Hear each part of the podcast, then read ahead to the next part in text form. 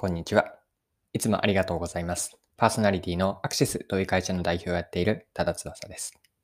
この配信のコンセプトは10分で磨けるビジネスセンスです。今回は何の話かというと、マーケティングです。ブランドについて解説をしていきます。で、今回の内容からわかることは大きく2つあるかなと思っていて、まず前半でブランドとは何かと、なぜブランドが重要なのかを見ていきます。で、後半では同じくブランドになんですけれども、続けてブランドができるプロセス、ブランド形成メカニズムについてもわかる内容になっています。それでは最後までぜひお付き合いください。よろしくお願いします。はい。今回はマーケティングのブランドについてです。で最初に結論というか、今回の内容のポイントを一言で言うとこれというのを伝えておくと、ブランドのポイントはこれでいいからこれがいいに変わることなんですね。このでいいじゃなくてこれがいいと。そうなった時にそれはブランドになっている。こんな考え方をしていきます。はい。では改めてブランドとは何かですね。皆さんはブランドと聞くとどのようなイメージを持っているでしょうか？マーケティングでのブランドの概念は何も高級品だけではなくて日用品、例えば洗剤とか歯ブラシといったような日用雑貨品にも当てはまるんです。で、これはブランドについての私の定義があって、一言で言うと、ブランドとは顧客からの好ましい感情が伴った商品やサービスです。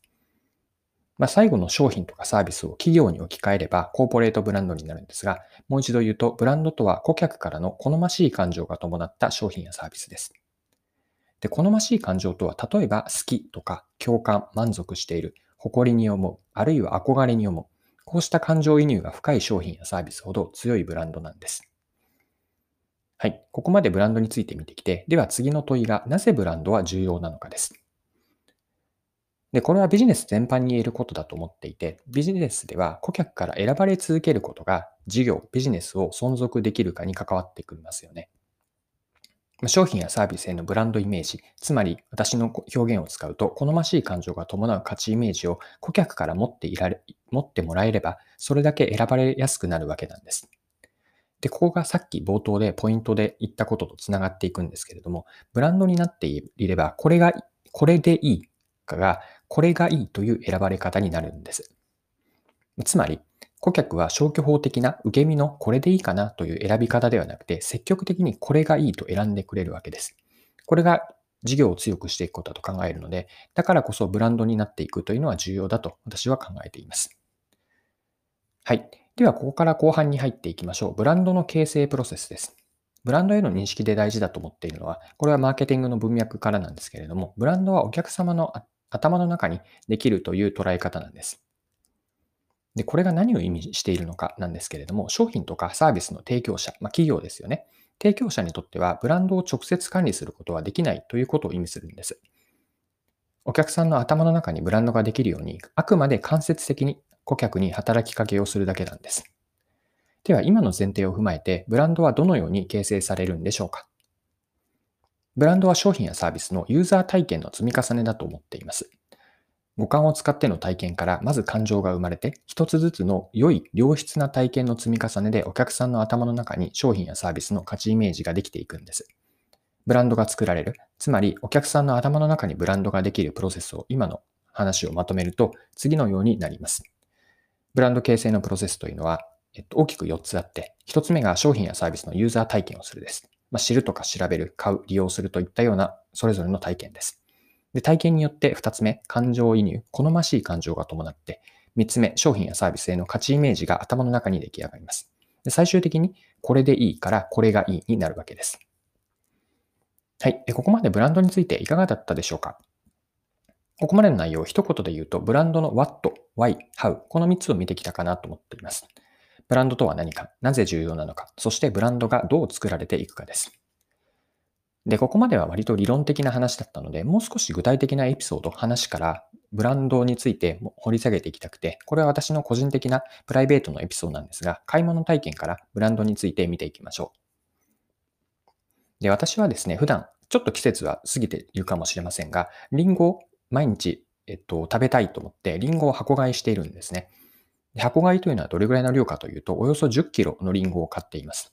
で買っているのは楽天市場からです。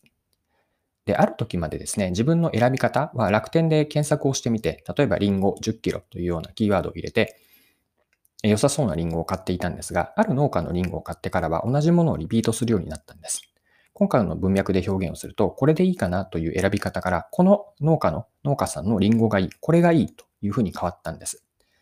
で、なぜブランドになったかというのがここから見えてくると思っていて、もう一度先ほど見てきたあのブランドができる流れって次の4つでした。ブランド形成プロセスというのはもう一度繰り返しになるんですが、まず1つ目、商品やサービスのユーザー体験をする。2つ目が好ましい感情が伴っていく。3つ目、商品やサービスへの価値イメージが頭にできます。4つ目がこれでいいからこれがいいになるわけです。で、今回のリンゴの話ですね。私の話なんですけれども、当てはめると、ブランドにつながっていった私のユーザー体験というのは、特徴的だったのが2つあるんです。1つ目が、えっと、注文した翌日の到着にあって、まあ、不安とか不満、いつ届くんだろうという不満が生まれないこと。これが1つ目のユーザー体験。もう1つ目が、2つ目が、毎日美味しく食べられることです。で、今のそれぞれもう少し補足をして説明をさせてください。ユーザー体験、ブランドにつながった体験の一つ目が注文した翌日の到着です。これは注文してから届くまでの速さなんですね。で、この農家さんというのは即日発送されて翌日には届くくらい早かったんです。で、このスピード感のユーザー体験からの感情形成というのは、言葉にすると安心感だったんです。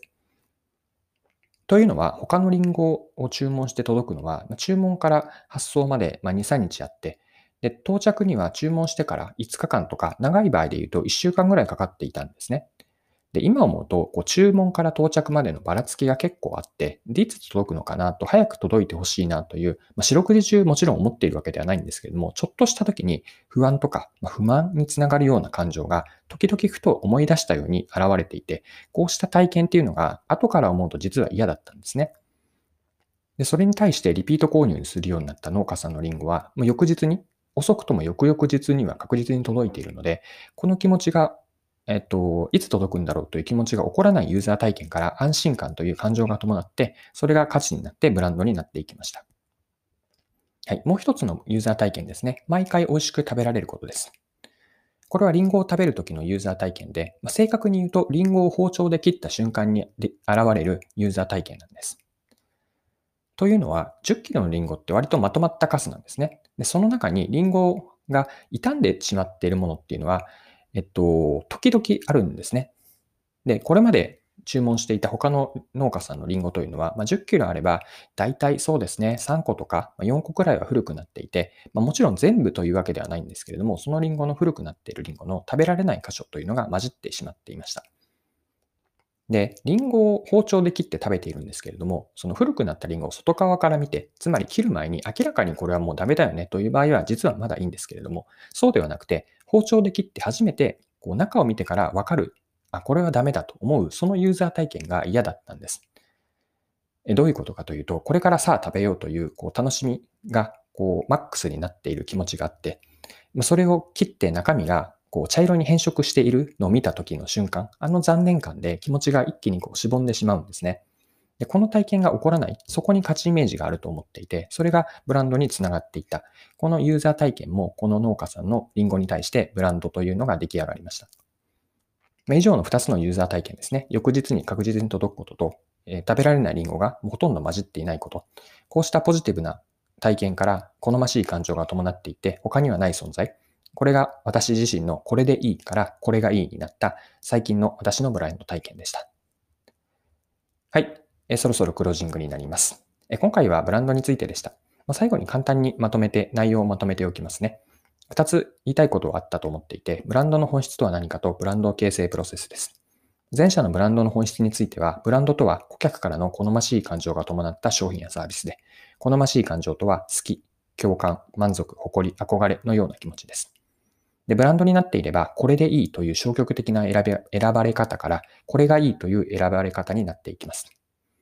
で、ブランドはなぜ必要かというと、顧客から選ばれ続けてもらえて、事業として存続できるからです。ブランド形成プロセスは4つの整理をしました。1つ目が商品やサービスのユーザー体験をします。まそれによって2つ目、好ましい感情が伴って、3つ目、商品やサービスへの好ましい価値イメージが頭の中に出来上がります。まあ、結果として4つ目がこれでいいからこれがいいに変わります。はい。今回も貴重なお時間を使って最後までお付き合いいただきありがとうございました。この配信のコンセプトは10分で磨けるビジネスセンスです。これからも更新は続けていくので、よかったら次回もぜひぜひよろしくお願いします。それでは今日も素敵な一日にしていきましょう。